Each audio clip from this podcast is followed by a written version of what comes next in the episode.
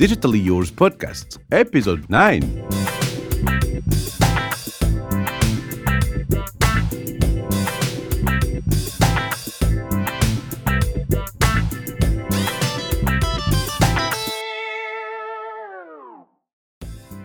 Hello, everyone. Welcome to a new episode of the Digitally Yours podcast, the podcast series that brings you an in depth look into the digital landscape in North Africa.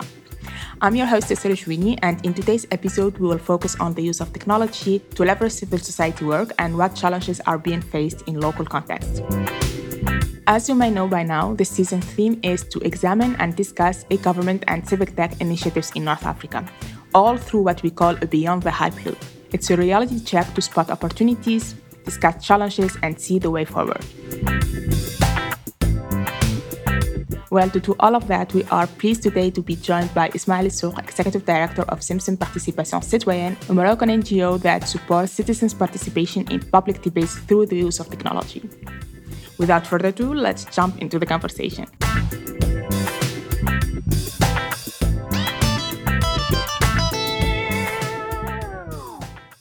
Ismail Ilsouk, Executive Director of Simsim Participation Citoyenne, welcome to the Yours podcast. Thank you very much, Yusr.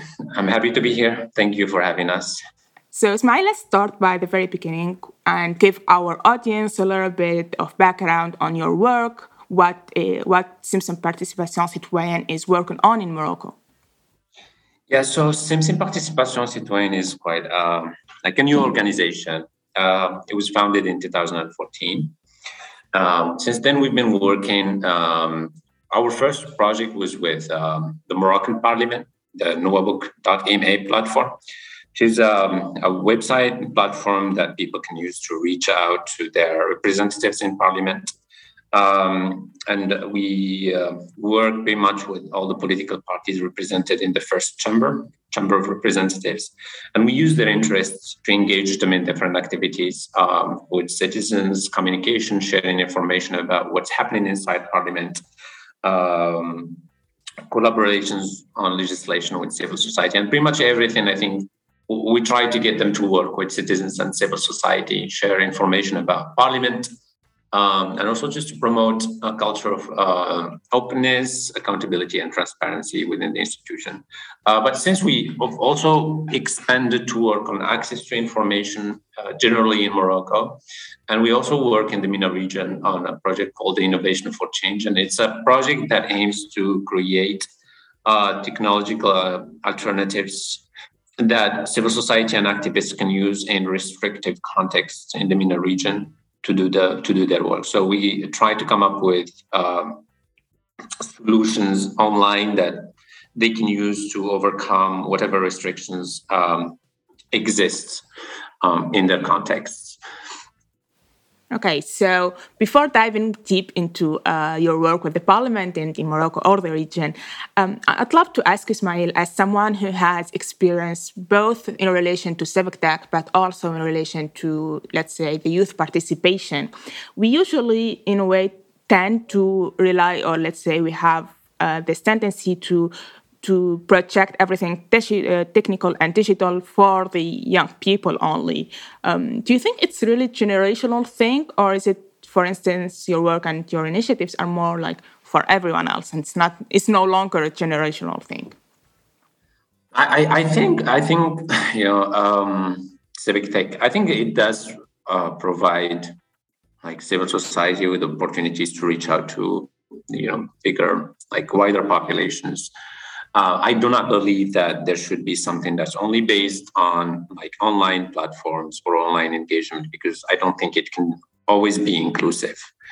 Uh, we exist, I think. Um, it's very important. I mean, now working at this time, like on Civic Tech, trying to engage youth on online platforms, there are opportunities, but there are also challenges. Um, there is definitely engagement because we believe that if you want to engage youth or citizens, you have to go where they exist, where they where they are, and online platforms, social media uh, is a place that where they exist currently. But you should you should also be very aware of the challenges that happen there. Your content online is not the only existent content. Um, for example, if we try to build trust between uh, parliament and citizens, there is also content online that affects the trust uh, that citizens have in their institutions. So it is definitely an opportunity, but it's not without challenges, if I may say. Uh, we've noticed since we started working that there is a lot of interest uh, in our work online with Parliament, but we try to use that interest both from the side of citizens and institutions to actually make something happen offline concretely. Um, it, I, again, it really has to do with with your approach. Um, we've seen, for example, projects that work with parliament in different countries. And I think Tunisia, you have a project yes, like a civil society organization that works with with parliament. But I, the difference is in the approach. Um, when we started working with parliament, you can do basically you can do many things, but two main approaches. Do you want to collaborate with the institution um, to actually work with them to be more open, or do you just want to help to hold them accountable from from a distance? Um, and I think it's a choice that you have to make based on your context and also on what you want to get to. In Morocco, we we we um, we just saw more benefits in working with the institution itself and assisting it to become more open um, and use whatever opportunities that are online to make something happen concretely. So if we, let's say, have interest from the side of parliamentarians on a certain issue, and it's also something that citizens are interested in, we try to get civil society organizations and parliamentarians to sit together and do something around it offline. Uh, and we also realize that sometimes we have more, you know, bigger expectations than what some institutions can offer at the moment. So we we we have to be aware of that as well, and we have we pretty much we have to adapt our speed mm-hmm. to uh, what the context provides and what those institutions are ready for at the moment. There there can be some frustration here, um, but again, that's our approach, and I think it's all a matter of, of perspective and approach.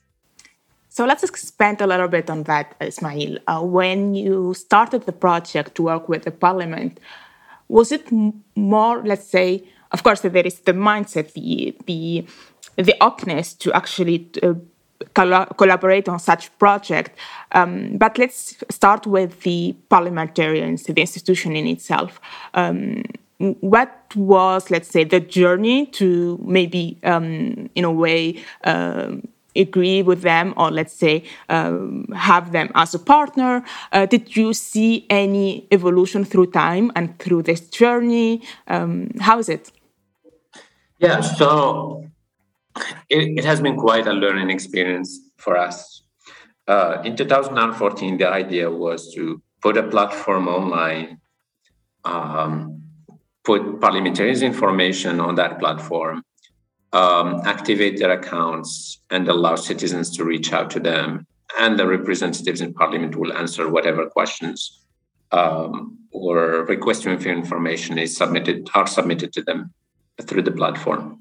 Uh, so that's pretty much the idea. Uh, when the team reached out to 395 parliamentarians, we received only one response. Only wow. one parliamentarian was ready to be on the platform and to interact with students. And that's, I think, was you know to be expected because it was the first time that they would do something like like this with a civil society organization. Um, they don't know what it, it entails. Um, they are most of the time um, attacked in a way on social media because the discussion is not moderated on social media um, lots of accusations, and it's basically not a constructive dialogue when it comes to social media uh, because people can say whatever they want. So it took time to actually convince them that the discussion on our Nouabook platform will be moderated.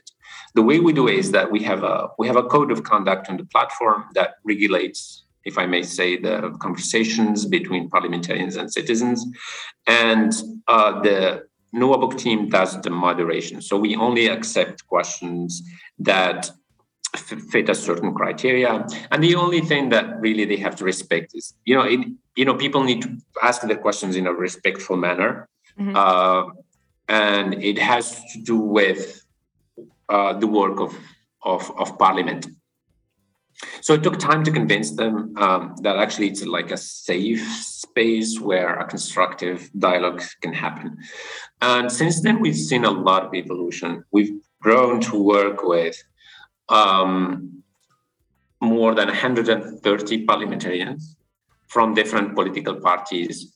And we've organized a lot of events around um, Parliament where we bring uh, one of the initiatives we started back then also to um, encourage parliamentarians to participate was the online town hall meetings, which is now um, uh, we changed its name to Cafe Politico. So it's basically an online discussion, live discussion where we uh, host parliamentarians, civil society activists, like um, um, academ- academians, and also um, journalists uh, to have a conversation about um, public policies, legislation, or whatever other discussion is, is, is relevant.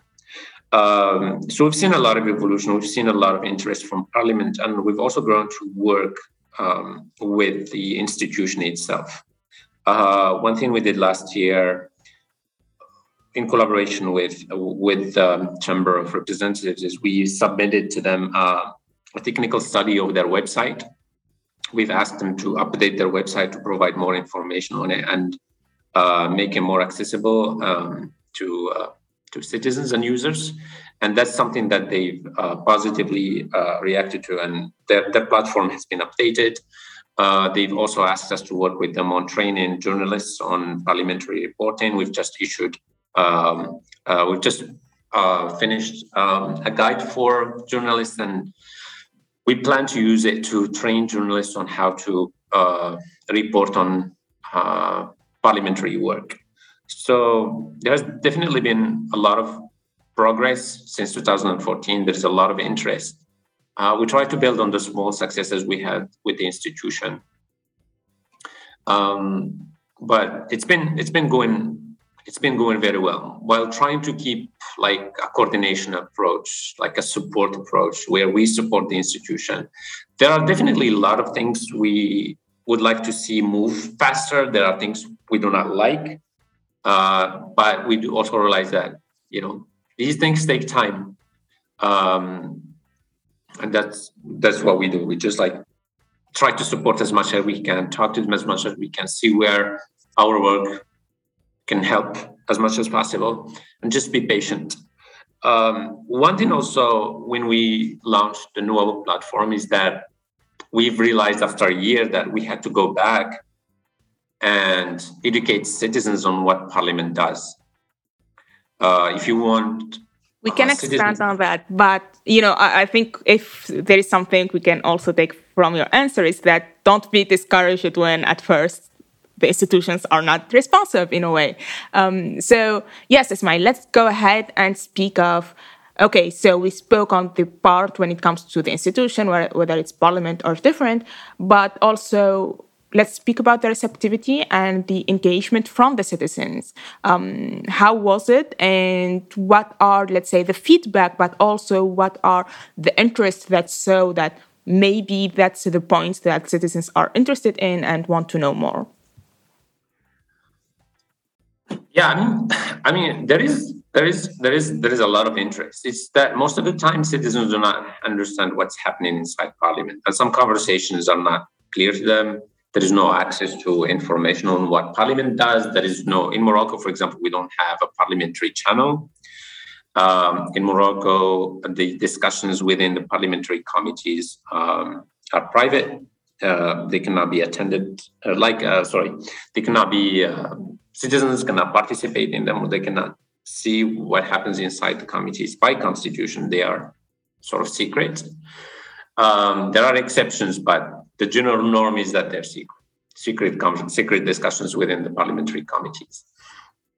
Uh, during COVID, it was interesting because I think Parliament has to adapt, had to adapt a little bit uh, because parliamentarians could not be could not come to Parliament like all of them. So they uh, streamed the discussions in the committees uh, on their platform, and there was there was a lot of interest from what you can see um, in the media, from what you can see in discussions online, or even like in the discussion on the live uh, live broadcast of the of the discussions. There's a lot of there's a lot of interest from citizens. It's that uh, sometimes you have to explain what is happening, like so that people can follow the discussion, and you have to provide simplified information sometimes. So that's something we started when we launched the platform. That we realized that a lot of questions we received on the platform had to do with local issues or had to do with issues that parliamentarians do not work on um, that other institutions work on. So we had to go back and organize workshops, produce videos, infographics on what parliament and parliamentarians do and what where they can where they can interfere. Um, and we it had to be expected because it, it was an institution that really was closed in a way for for for for decades, and it was the first time. And I think the institution just didn't re- didn't realize or didn't know how to uh, adapt to the new um, changes in society and how people find or expect information to to to exist online in in a way where they can they can use it. For example, now we have there is an access to information law in Morocco, uh, but some of the challenges is that the information that is provided do you have to request the information from the institution? Or does the institution have to proactively share the information on their website? So there are lots of uh, discussions happening around this and uh, parliament i think from point of view can do better because it's expected to lead um, um, to provide an example to other institutions on uh, citizens' access to information.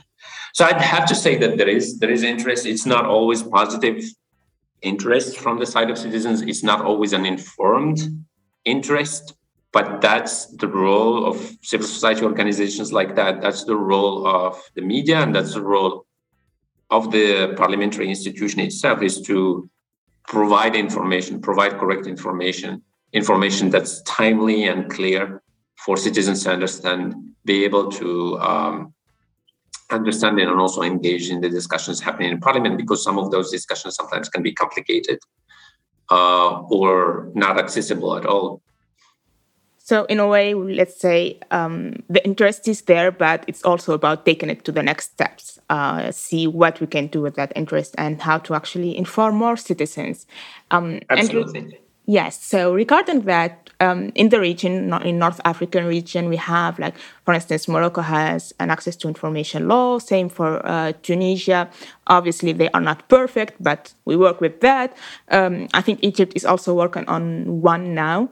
And one of the things when it's about the right to access information is that it's also about how you actually present the information. If it's available or not. And you already spoke a little bit about, you know, the idea of that you have to request it and wait if they provide it or not.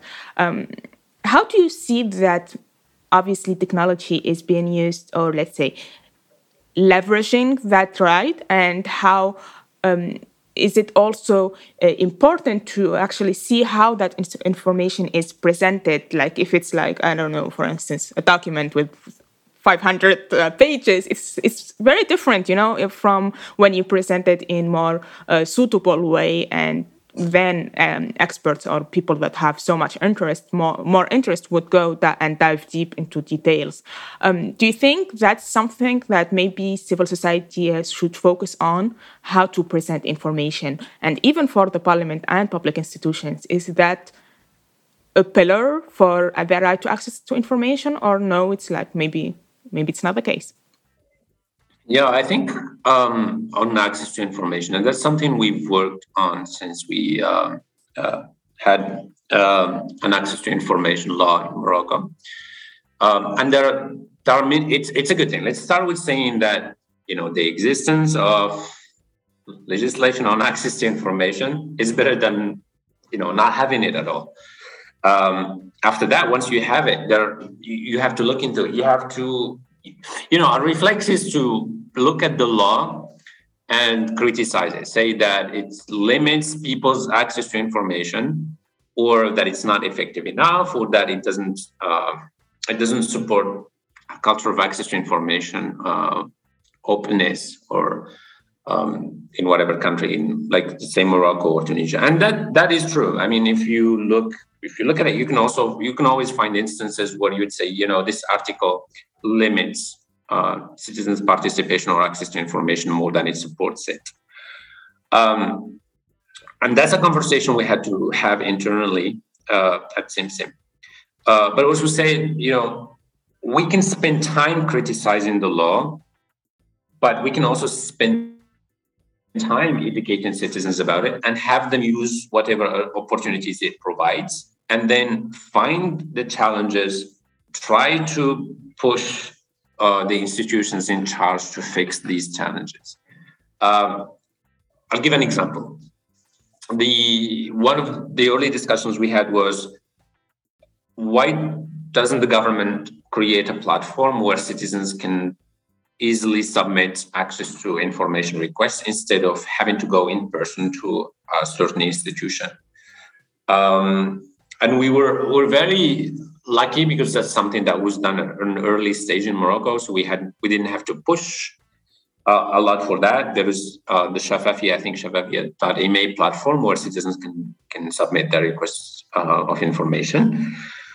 Uh, but beyond that, there are there are other chances. So one thing we did is, in addition to organizing workshops where we tell people about their right of access to information and how to practice it and what can they do with the information after they receive it, uh, we also ourselves submitted, I think, between 80 to 100 requests of information on the Shafafia platform, which is government uh, platform, and we just tracked we track those uh, requests. How much time do they take to answer? Do they answer us within the delays uh, uh, that they have in the law? Is there coordination between governmental institutions? And then we issued periodic reports that were, um, you know, widely, I think, shared by the media. There was an interest from citizens. Um, my idea is that you have to start somewhere. The, the, the, fact that there is a law there on access to information that regul- regulates, I think the whole the whole thing is a good thing. But then civil society has the responsibility to take it forward because we cannot just expect, I think, governments to take it forward. I think they like to take their time with th- things like these. Um, citizens are not always you know informed or if they are informed they don't know how to practice their access to information right. And also when they do there are you know there is frustration and there is challenges because sometimes they would go to an institution and they're not you know their request is not uh, taken or into consideration or it is if it's taken by the institution they do not respond to them on time and the delays and the process is just very um, sometimes can be exhausting and frustrating uh, so we cannot just, as civil society, just you know stand and watch. Uh, we have to educate citizens about this right. We have to also practice it as uh, civil society organizations and push the government to do better where they can. And again, it's it's, it's going to take time. It's a new cult. It's sort of a new culture um, that everybody has to get used to. We will meet a lot of challenges uh, but as civil society organizations, we have to center ourselves um, at the lead um, of this new culture and try to educate citizens on one side, assess them, uh, and also uh, hold the government accountable and push them push them forward. We need uh, the goal is really to have um, a law that supports and encourages civic participation and citizens access to information rather than limiting it and the use of online platforms um, can, can make it can make it easy and more effective. So in a way, you are pretty much working with what you have, but also maybe establishing or hoping for to or pushing actually for um, better tools to work with. Um, so on expanding on that, Ismail, I would love to to hear your thoughts when it comes to you know, let's say if there is few things that you think um, may be uh, in a way beneficial or that could be done by the state to actually push for uh, further engagement from the citizens. Um, we see we see them sometimes when it goes to when it comes to elections, when it comes to you know uh, political tense periods. What do you think would be tools that can leverage the work of civil society and actually engage more citizens in the uh, public debates? Sorry, can you say that again? Sorry. So I was asking you if if you think there were like few steps or let's say if now we can have few requests for to uh, to states to actually make steps to push for further participation when it comes to citizens in the public debates and the public decision as well what you think are um, those steps could be whether it's like laws or maybe further implementation of certain laws or certain um, mindset building. Yeah. What yeah, if no, you, can you wish for something in Morocco now? What would it be? Yeah, I think I think really um, you know for the government before you know coming to the level where we have a law and then we invite civil society to look into it and tell us what's wrong with it we have to involve civil society and citizens in an earlier process. Um, because this is going to help us create quality legislation on access to information on civic participation or whatever other aspect that is going to take us forward instead of like all right let's wait to have the law and then let's criticize it and then let's find the challenges and then let's submit reports on what the government can do better we call for an earlier participation of civil society and citizens in the legislation process. Because if we were part of this when the law was in the making, we were going to push for more use of online platforms. We were going to uh, push uh, for you know shorter deadlines on responding to citizens' access to information requests. We were going to give civil society a role um, in uh, you know the follow up and also in um, assisting the government in the implementation of the law. So the, the, I think an earlier participation of citizens and civil society will be beneficial in this in this in this case. And the second thing is uh, you cannot produce legislation in 2022 the same way you did in the 90s or the 80s.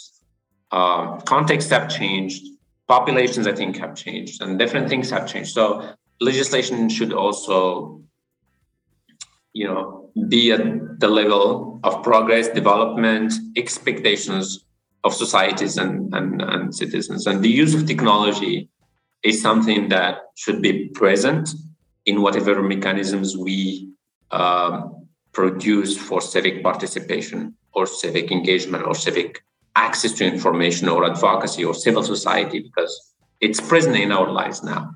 Um, imagine if we have an access to information law, but we do not create a go- like a governmental platform online where citizens can reach out to um, the government or governmental institutions to access information. Imagine if we have this law and then we still ask citizens to go in person to print a form to fill it out and also take it in person to um, whatever institution they would like to request information from. Um, so we call for more inclusion of citizens, more inclusion of civil society in the early processes of legislation.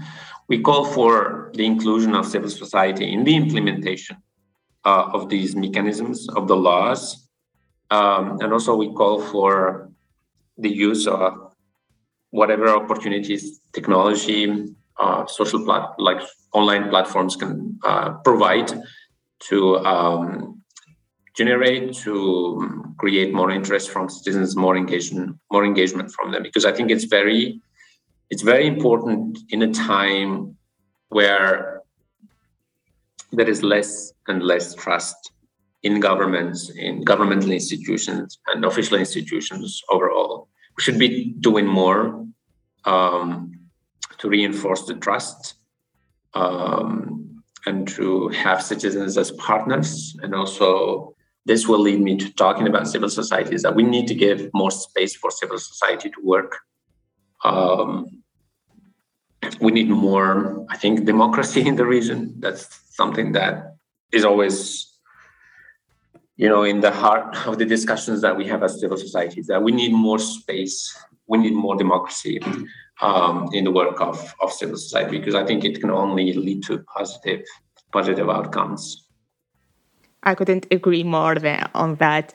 Um, one last question, Ismail, is you already started speaking about the importance for civil society to actually uh, focus us as well on the context. Where, what where are you doing your work actually? It's super important.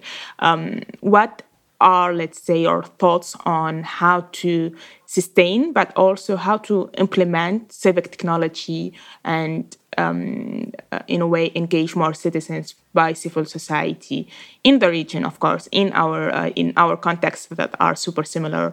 Um, what do you think civil society should focus on and leverage in the future yeah, I think uh, when we talk about the workers' civil society in the region, it's very important uh, on different levels. But the challenges that civil society face in the MENA region are enormous in some cases.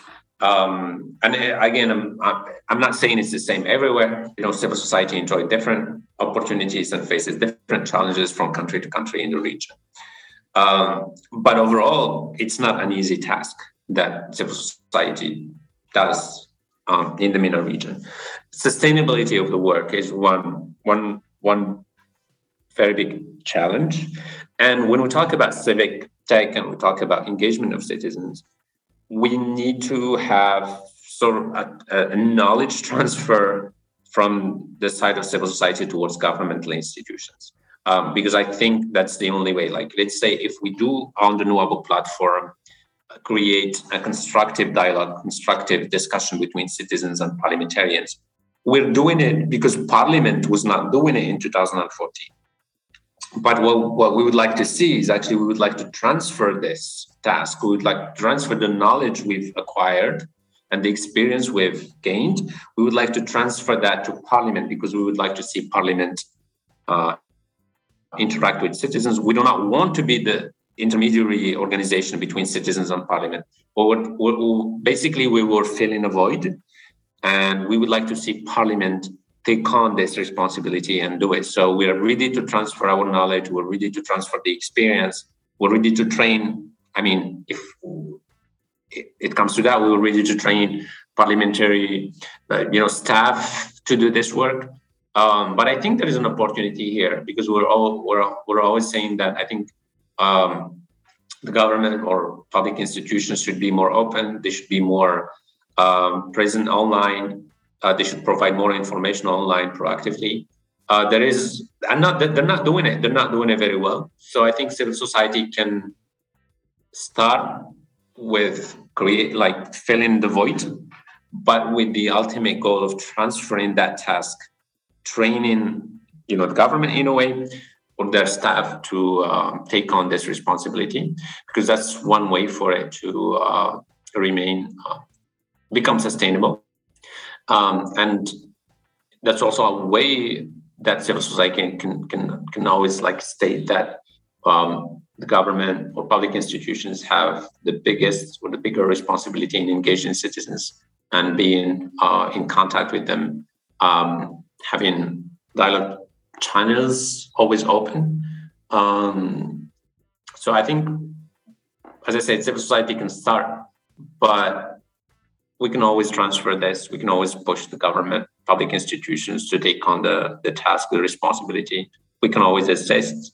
Uh, I don't think civil society will run out of issues to work on in the near future so it's just an important, you know, if I work with Parliament, I would like to see them do this in the future because we would like to move on to do something else. And there is always, you know, there is always an interest and benefit uh, in us moving to do to do to do other work. Amazing. Uh, Smile, thank you so much for all the uh, all your input. I think it would be of huge interest to our audience. One last thing: where can our audience find you on the internet, and how can they follow the, your work? Yeah, so um, mainly I think if you know people are interested in our work, they can go to our website simsim.ma. Uh, they can also find us on social media on Facebook, uh, Instagram, Twitter, and other platforms just type in SimSim Participation Citoyenne or our project Nouabook.ma or other projects, Article 27 or whatever. But I think if you mainly just go to SimSim's website, you will find all the information you need. We will make sure as well to link um, to have the links actually in the show notes for them to access and maybe uh, reach out to you. Thank you again, Ismail, and it was a pleasure to have you. Thank you very much for having me and luck. This was Ismail Ilsouk, Executive Director of Simsim Participation Citoyenne, a Moroccan NGO that supports citizens' participation in public debates through the use of technology. Ismail spoke to us about his NGO experience implementing civic tech projects in Morocco, partner up with public institutions, and the feedback they received. With Ismail, we also spoke about the right to access information in Morocco, what challenges are being faced in practice, and what steps to take forward. For further details on our guest and summary of this episode in Arabic, French, and English, make sure to visit digitallyyourspodcast.com or simply by checking the show notes. Thank you again for listening, and till next time.